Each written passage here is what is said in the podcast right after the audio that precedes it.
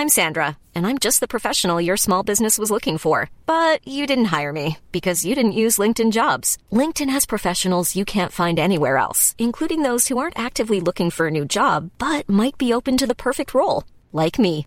In a given month, over 70% of LinkedIn users don't visit other leading job sites. So if you're not looking on LinkedIn, you'll miss out on great candidates like Sandra. Start hiring professionals like a professional. Post your free job on linkedin.com/people today. Halo pendengar GGMI Podcast, baik lagi bersama kita berdua dan menyambung rumor bursa transfer yang kemarin kita sempat ngebahas masalah Bilio sebagai pengganti calon dari Onana. Nah sekarang kita akan berpindah ke posisi yang lebih advance di alias di striker, di mana ada nama Mehdi Taremi, penyerang yang baru kali ini ya kita ngebahas nama dia dan lagi santer diberitakan pada banyak media Portugal yang mengatakan kalau Ten Hag tertarik untuk mendatangkan uh, Taremi dan ini bisa menjadi semacam kayak kartu trap dengan melihat terkait dengan harga dan juga kualitas yang dimiliki sama Taremi sebagai opsi yang paling bisa di afford yang bisa affordable di musim ini. Nah, lo ngelihat Taremi sendiri sebagai pemain seperti apa, Vin? Ya, untuk Mehdi Taremi ini sebetulnya udah agak lama ya, udah sebulan ini gue ngeliat di Twitter tuh banyak yang mungkin proposing ya, akun-akun fanbase MU proposing kalau ada striker yang bagus, komplit, tapi ekonomis. Dan nama itu adalah Mehdi Taremi yang bermain di Porto. Dan pas gue coba cek dari uh, transfer market dan juga SofaScore ya, itu ternyata dia itu adalah tipikal penyerang yang apa ya cukup tajam tapi dia itu nggak stuck di depan doang gitu loh. Dia tuh ternyata fasih juga bermain sebagai second striker dan juga left winger gitu. Dan ketika di SofaScore gue lihat dari heatmapnya ternyata memang betul dia nggak cuma di kotak penalti tapi dia juga sering keluar kotak penalti dan dia tuh sering juga ada di sebelah kiri di flank. Dan pas gue lihat di YouTube dia juga ternyata cukup mobile gitu loh. Jadi mungkin versi apa ya?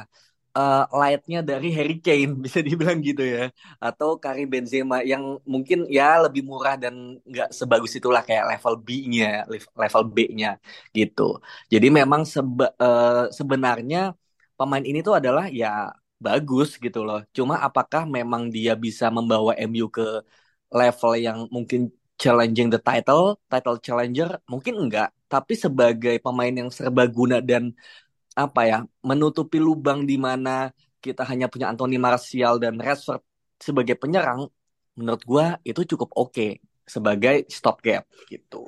Hmm, oke. Okay. Dan ternyata si Tarem ini usia juga 30 tahun ya. Betul. usia kemasan lah sama kayak Harry Kane. Dan kalau kita ngomongin stats ya di musim lalu dia itu bareng sama Porto mencetak 31 gol, 14 assist dari 51 kompetisi gitu kan. Di mana menurut gue nih angka yang sangat bombastis ya untuk striker yang mencetak uh, tiga digit gol gitu kan dalam satu musim. Walaupun sekali lagi kita mempertimbangkan, well ini Liga NOS, tapi tetap aja gitu kan Liga Eropa ada orang bisa 30 gol sih menurut gue luar biasa gitu. Apalagi dia kan dari keturunan Iran ya, yang mana mukanya juga kelihatan banget lah uh, perawakannya gitu kan. Dengan usia di atas 30 dan gue ngeliat juga rilis clause-nya itu di angka 20 juta pounds ya. Di mana kalau rilis clause 60 men. Oh 60 ya, tapi sini gue baca. Kalau rilis clause. Kalau uh, ya kalau rilis kan clause 20. itu 60. Uh -uh. Rilis clause-nya 60, tapi kalau market value-nya itu 20. Oke, okay. berarti ya biasa lah ya. Pasti apa yang ada di market value lebih kecil dibandingkan apa yang diminta sama klub gitu kan. Apalagi kalau misalkan MU yang datang dengan embel-embel tim yang rela memba berani membayar lebih gitu kan untuk pemain yang bisa dibilang cukup menjanjikan gitu. Nah, lu ngelihat dengan angka misalkan deh kita menemukan range di antara 20 sampai 60 ya sesuai dengan apa yang Porto minta. Ini buat lu udah menjadi semacam kayak opsi terbaik nggak dengan apa yang kita miliki saat ini? Nah ini masalah Taremi ini kan adalah uh, main priority aja gitu loh kayak bermain prioritas. Apakah sekarang MU itu lebih memprioritaskan penyerang atau goalkeeper dengan budget yang ada, dengan budget yang uh, fresh money ya. Kita nggak ngomongin penjualan pemain dulu deh gitu. Kita pakai uang yang ada nih sisa 60 juta ini gitu. Lu mau bayar mahal untuk penyerang, kemudian kiper nanti ekonomis, atau lu mau bayar kiper mahal, and then penyerangnya ekonomis gitu. Sebenarnya kayak gitu aja dulu gitu loh. Sebagai ini ya, apa namanya kita kesampingkan masalah penjualan pemain karena itu kan belum pasti gitu. Jadi Taremi ini sebenarnya tadi yang gue bilang ya, rilis clause-nya memang 60 juta gitu. Tapi memang harga uh, marketnya itu ya hanya 20 gitu. Jadi release clause ini kan lebih kepada jalan pintas aja gitu. Kalau lu mau langsung deal dengan klub 60 juta ya kayak Sobo Sobozlai kemarin kan. Lu bayar 70 ya udah lu langsung agreement dengan pemain. Kalau pemain oke okay, ya lu langsung deal gitu loh nggak nggak akan ada nego-nego gitu. Tapi kalau 20 masih mungkin dinego jadi 30, 35 atau 40 gitu. Dan uh, uniknya ini kontrak itu memang ternyata sampai 2024. Jadi benar-benar satu tahun lagi. Dan kalau misalnya Porto mau generate money dari Taremi ya memang harus di musim ini, unless uh, lu perpanjang kontraknya lagi gitu. Musim depan dia bakal free agent gitu. Jadi menurut gua kalau misalnya MU beneran ngebit buat Taremi sekarang ya mungkin ini adalah saat yang tepat gitu untuk mungkin ya take it or leave it 20 juta gitu. Hmm. Dan um, dia dia usia 30 tahun ya ini ini mungkin satu hal yang mungkin kita apa ya sedikit kontra ya kayak anjir udah tua men gitu kayak kapan kita punya striker yang muda yang fresh gitu kayak Liverpool beli Nunes kemudian punya Gakpo juga City punya Haaland Chelsea baru beli Jackson kemarin ya dari Villarreal Kemudian Arsenal juga punya Gabriel Jesus dan baru beli kayak Havertz juga gitu. Jadi kayak tim-tim ini lagi mulai berbenah dengan striker yang muda. Tapi kita lagi-lagi malah beli yang tua lagi gitu loh.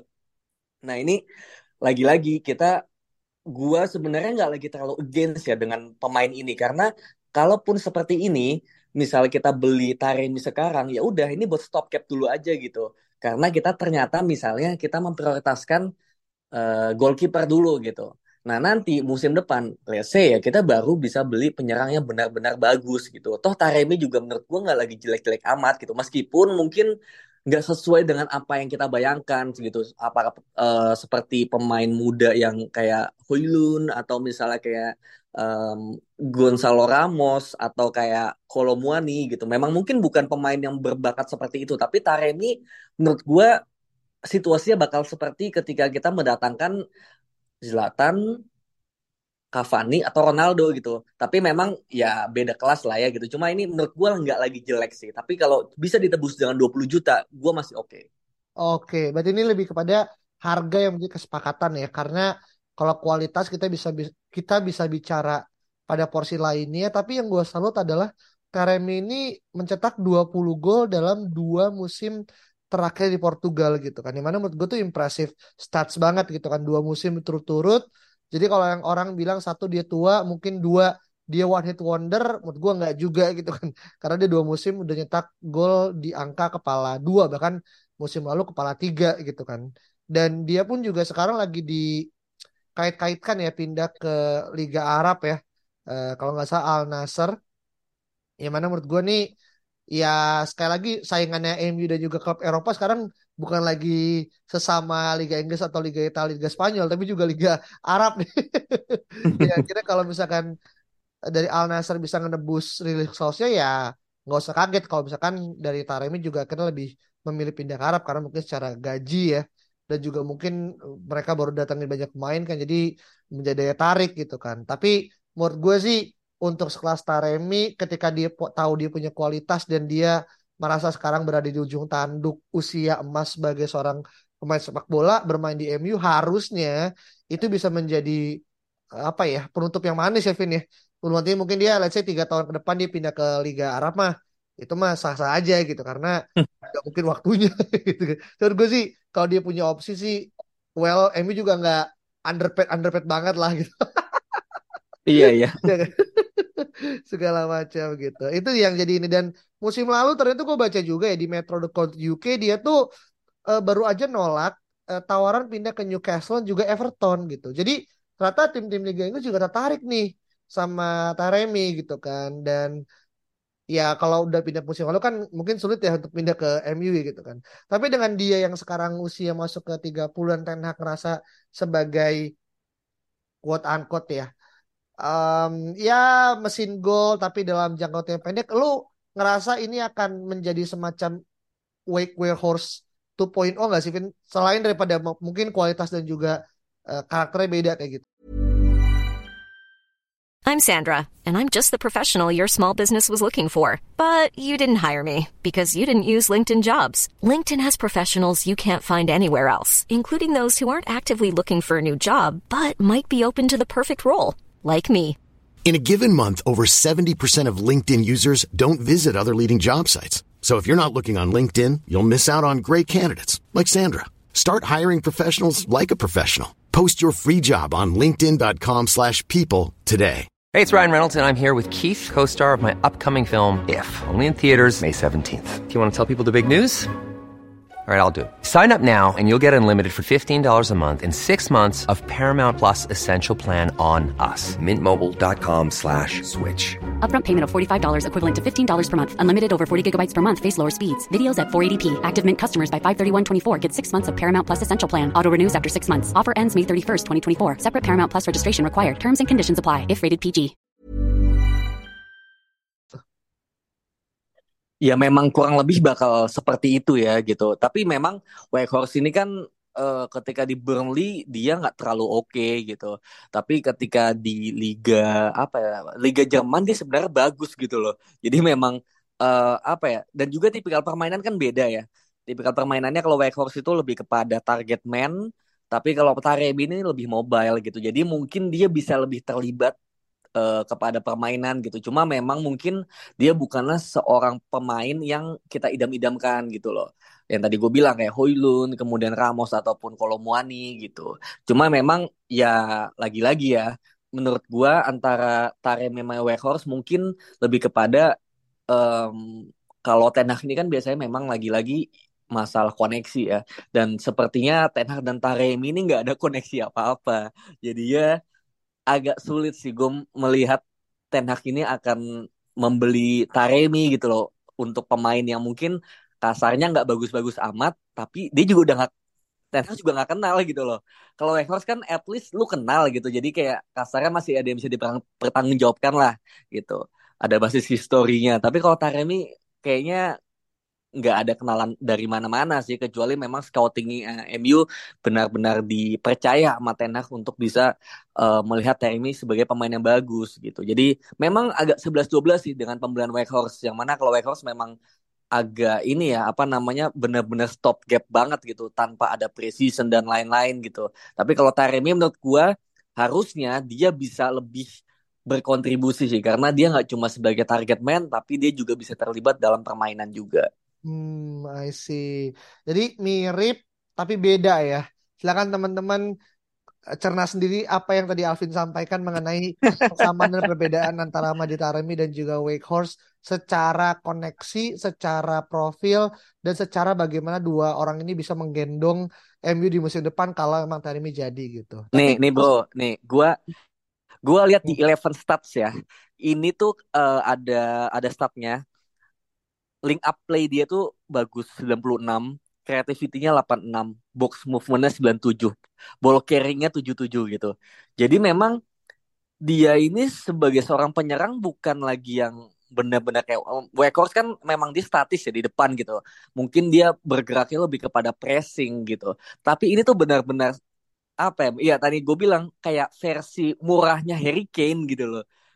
Iya kan Harry Kane kan bagus link up play, bagus creativity juga, box movementnya bagus gitu. Jadi ini tuh memang tipikal penyerang yang dia juga bisa membuat peluang untuk pemain lain gitu. Dia mundur ke belakang, dia juga bisa crossing, dia bisa uh, membuat passing-passing terhadap maybe Bruno, Mason Mount, kepada Anthony, Rashford, Sancho gitu. Jadi makanya tadi gue yakin bahwa kalau Taremi datang, dia tuh bisa terlibat lebih banyak ke dalam permainan gitu. Hmm, oke. Okay. Dan gue juga udah menarik Kevin ya. Jadi ternyata Taremi ini udah total mencetak 80 gol dalam 147 pertandingan yang dimainkan di Liga NOS gitu kan. Di mana hal ini juga termasuk dari salah satu golnya dia yang bisa dibilang mungkin mungkin para gue nggak tahu ya apakah yang nonton atau yang denger ini adalah pendengar Chelsea juga tapi di tahun 2021 uh, di Champions League Taremi itu pernah ngebuat semacam kayak overhit overhit kick lah ke gawang Chelsea gitu kan yang akhirnya itu bahkan mendapatkan pujian dari Rio Ferdinand gitu golnya tersebut ya dan ternyata Taremi ini juga adalah orang yang menceploskan dua gol ke gawang Inggris di Piala Dunia Qatar 2022 kemarin. Oh iya. Jadi jadi menurut gue ini adalah nama yang bukannya asal goreng ya, tapi dia juga punya stats karena Iran pun juga kan di Asia ya. Dia adalah langganan juara juga gitu kan. Jadi uh, menurut gue sih ini bisa menjadi salah satu uh, potensi kalau kita mau ma masuk ke market ya. Ini kalau ngomongin masalah market penetration kalau Taremi yakinnya jadi ke MU mungkin stoknya MU di di Iran mungkin lebih lebih tinggi lagi. Itu kan ya kita pasar Arab ya gitu ya sekarang iya, ya. iya kan? Bener ada ya inilah 11 12 lah. Dan ini mungkin agak mirip dengan ketika kita ngebeli nama-nama kayak Shinji Kagawa yang mana akhirnya mungkin ada nilai marketing lah ya yang akhirnya menjadi bagian dari proses uh, bursa transfer tersebut gitu kan nah mungkin uh, terakhir nih ketika emang akhirnya Taremi masuk dan gua ngerasa kalau dengan harga yang let's say ya 20 juta dengan kita juga kita nanti akan ngejual pemain, gua masih merasa kebutuhan striker tuh masih bisa dipenuhi. Let's say Taremi plus Hoylun misalkan contoh ya ini misal ya. Karena itu yang mungkin paling make sense secara harga dua-duanya masih bisa didapetin di bawah angka 100 juta.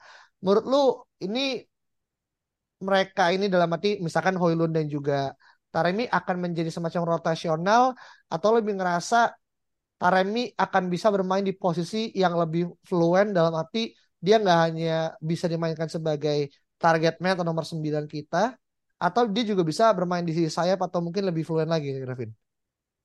Nah ini yang tadi gue bilang gitu bahwa Taremi ini gue tidak merasa bahwa Taremi dan Hoylun ini bisa didatangkan secara bersamaan gitu loh dalam satu window yaitu sekarang.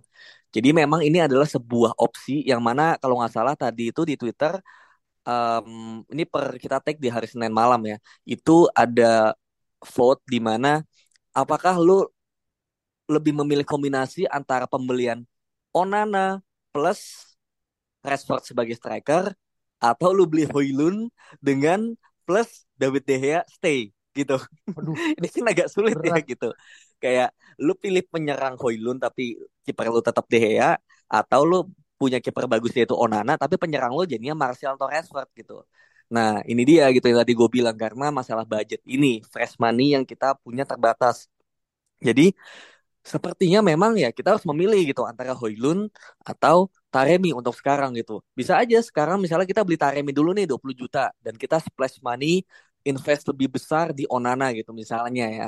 Kemudian nanti Hoylun ya atau Kane yaitu di musim depan gitu. Ketika misalnya Kane udah gratis atau misalnya di Januari ketika ternyata Spurs udah nggak punya pilihan lain selain jual pada saat itu gitu. Mungkin harganya turun jadi 60 juta atau memang Hoylun ini nanti uh, musim depan juga udah lebih bagus gitu. Jadi ketika kita tebus mahal pun itu udah lebih worth it gitu daripada sekarang yang ya dia masih 9 gol di liga gitu loh, masih raw banget, masih mentah banget gitu. Jadi musim depan mungkin priority udah lebih berubah, tapi at least musim ini kita harus punya penyerang baru dulu yang harus lebih diandal lebih bisa diandalkan daripada Martial secara fisik dan juga lebih bisa diandalkan dari sisi mencetak gol daripada Weghorst gitu. Yang mana Taremi juga udah membuktikan gitu. Dia masih pick kok gitu kan 30. Dia bukan penyerang yang lambat. Di score juga ternyata strength-nya adalah true balls, kipas itu very strong dan yang strong itu adalah finishing, aerial duel, passing, dan holding on to the ball. Jadi kuat banget dia ini menurut gue komplit gitu loh dari sisi uh, strength-nya. Dan style of play-nya adalah likes to cut inside dan juga likes to play short passes. Nah ini dari profilnya aja dan dari apa yang gue lihat di YouTube ya dia sangat cocok dengan permainan Ten Hag nantinya gitu. Jadi gue memang mungkin MU lebih memprioritaskan striker ya pada saat ini yaitu misalnya Hoylun gitu dan juga mungkin Onananya nanti-nanti. Tapi gue merasa satu hal yang benar-benar bisa mengubah permainan MU nantinya yaitu adalah kiper. Gitu. Penyerang menurut gue masih menjadi part of piece, part of puzzle yang akan menyempurnakan gitu. Tapi kalau kipernya masih De Gea, ya permainan lu masih gitu-gitu aja gitu, masih nggak jauh beda dari musim lalu gitu. Mungkin pressingnya lebih bagus, mungkin golnya lebih klinikal dikit gitu. Tapi dari sisi permainan itu nggak akan jauh beda dari musim lalu gitu loh. Karena distribusi dari belakang itu belum bagus dan kita belum bisa menerapkan highline highline defense yang seperti Ten Hag inginkan gitu.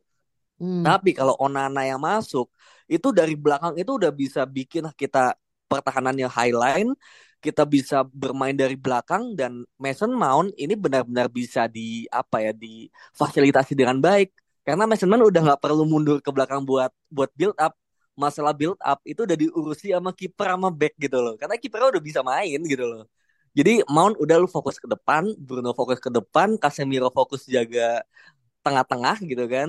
Udah masalah build up kiper udah bisa. Jadi udah ada extra man gitu loh. Yang tadinya mungkin Bruno harus mundur atau Erikson harus mundur ini udah diambil alih sama kiper gitu. Nanti penyerang tinggal menyesuaikan gitu. Dengan kita bisa membuat peluang yang lebih banyak dan penyerang yang baru gitu yaitu Taremi ya menurut gua gol pasti bakal lebih bisa diraih gitu daripada musim lalu. Meskipun mungkin bukanlah seorang penyerang yang kita idam-idamkan lagi-lagi gitu. Jadi gua sebenarnya prefer ambil Taremi sekarang. Hmm, mantap. Sebuah statement dan kadang kita juga nggak hanya melihat pemain itu berdasarkan dari label nama ya. Bisa kayak Harry Kane atau Hoylund karena mungkin bermain di Liga Top Eropa atau mungkin namanya juga mencuat gitu. Tapi kalau memang kita ngeliat ada pemain yang potensial walaupun datang dari liga uh, kedua gitu kan. Menurut gue juga ini adalah hal yang perlu untuk kita lihat dan nggak jarang ya. Maksudnya pemain-pemain uh, import dari Liga Portugal kan juga bagus ya Vin ya di Liga Inggris gitu kan. Ini exclude uh, apa Darwin Nunes ya yang akhirnya flop gitu kan. Tapi kita lihat bagaimana Bruno Fernandes yang kita datengin, Cristiano Ronaldo, bahkan di era dulu ada Anderson gitu kan. Ya menurut gue itu adalah hal-hal yang akhirnya menjadi salah satu exceptional things yang bisa kita consider uh, Terami akhirnya ke MU. Dan gue bisa bayangkan kalau misalkan uh, Taremi dan juga Sofran Amrabat kayak MU ini kental banget nih ya. Rasa Asia Timurnya gitu kan. iya iya iya. iya kan. Jadi apa namanya? Ada ada ini ya, ada ada suatu hal yang berubah lah secara nuansa keislamannya gitu. iya iya statement juga lah kalau Qatar masuk kemudian beli Taremi dan juga Amrabat ya ini makin memperjelas gitu bahwa memang propaganda sudah dimulai kan. Iya iya iya iya. Oke. Nah, mungkin teman-teman punya pendapat berbeda terkait dengan bagaimana uh, Tapi terakhir ya. Ya, oh terakhir ya. Iya, gua sejujurnya meskipun gua ingin, gua agak nggak yakin Taremi bakal diambil gitu karena ya tadi hmm. satu sisi uh, mungkin tadi tadi lu nggak nanya tapi gua langsung jawab aja gitu. Boleh apa tuh? Um, ya, gua biasa kan lu nanya likability kan, oh, iya, likability. kan gitu. Ya, ya. Iya, iya. gue sejujurnya gue nggak yakin gitu karena uh, tadi yang di media tersebar ya adalah Hoylun dan masih tergantung Hoylun juga dia berapa yang akan di uh, dihargai gitu. Uh, kalau misal harganya Hoylun 60 sampai 70 ya itu nggak make sense. nggak akan overpay juga gitu. Mungkin ya MU bakal berusaha untuk Hoylun dulu gitu loh. Sampai harganya make sense. Kalau ternyata Atalanta ngasih harganya nggak make sense, 50 ke atas, menurut gue mungkin MU kayak ya udah deh, gue fokus ke kiper dan beli penyerangnya Taremi gitu. Jadi kayak sekarang tuh masih mau uh, nego buat Hoylund dulu gitu. Kalau misalnya ternyata harga nggak make sense, menurut gue mungkin mungkin bakal ke Taremi gitu. Karena gue tidak melihat ada opsi penyerang lain yang bagus tapi murah gitu loh. Gitu. Jadi lebih ke situ sih. Mungkin sekarang Hoylund dulu atau nanti tiba-tiba mau Kolomuani, tapi kalau gagal mungkin ke Taremi dan ini masih lagi-lagi tergantung dengan karakter ya karena Ten Hag kan sangat menyukai pemain yang punya karakter gitu. Apakah dia cocok bermain di MU dengan tekanan besar dan juga mungkin punya mental yang bagus gitu. Kita nggak tahu. Mungkin Taremi bagus dari sisi stat dan di Porto gitu. Tapi kalau ternyata dengan tekanan yang lebih tinggi lagi mungkin dia nggak terlalu bagus gitu. Mungkin dia under pressure kita nggak tahu kan. Dan itu cuma bisa uh, diketahui ketika maybe interview dengan Ten Hag atau misalnya dicari dari latar belakang lain-lainnya gitu yang mana cuma Ten Hag dan tim yang bakal mengetahui gitu. Jadi gue sejujurnya nggak yakin sejauh ini tapi semoga nanti bakal ada perubahan gitu. Gitu. Kalau Hoylun harga 50 sih gue kayak no sih. Gue harap Hoylun 30 40 sih gitu. Jadi hmm. likability-nya mungkin Taremi gue masih sosok mungkin ya empat sih dari 10 masih tergantung okay. Hoylun sih menurut gue oke okay, berarti ini emang faktor dependennya ada di Hoylun ya? Dan yes. ini akan menjadi salah satu snowball effect dan ketika misalkan Hoylun jadi ke MU uh, opsi Taremi mungkin masih bisa untuk main di Eropa. Cuman mungkin apakah MU akan menggait dua striker itu kan adalah pertanyaan berbeda gitu. Dan kalaupun akhirnya Hoy, uh, Hoylun nggak jadi dan Taremi akhirnya mengiyakan tawaran Saudi. Nah itu menjadi PR lagi tuh. Buat MU mencari nama ketiga gitu kan. Karena kan ini kan kita ngomongin dua aja banyak banget ya. Faktornya Ten Hag faktor lah money faktor lah terus juga terkait dengan budget faktor lah. Ah, pokoknya hal-hal yang akhirnya banyak dan kita kadang jadi considering FC aja nih yang akhirnya menjadi penyakit lama dan terus considering seducing kan. Iya kan? Hal-hal yang akhirnya uh, ini lekat lah dengan MU dan kita bahkan baru kali ini gue ngerasa apa yang mau lakukan tidak lebih baik dibandingkan setengah langkahnya Arsenal di di bursa transfer musim ini gitu dengan mengingat dia segala macam gitu tapi sekali lagi ini adalah opini dan silakan teman-teman akhirnya membalas uh, reply episode ini di Twitter at GGMI Podcast. Dan kalau ada apa-apa silakan uh, di sana. Nanti kita ketemu lagi pada episode berikut ya. Bye-bye. Even when we're on a budget, we still deserve nice things. Quince is a place to scoop up stunning high-end goods for 50 to 80% less than similar brands. They have buttery soft cashmere sweaters starting at $50, luxurious Italian leather bags, and so much more. Plus, Quince only works with factories that use safe, ethical, and responsible manufacturing. Get the high-end goods you'll love without the high price tag with Quince. Go to quince.com/style for free shipping and 365-day returns.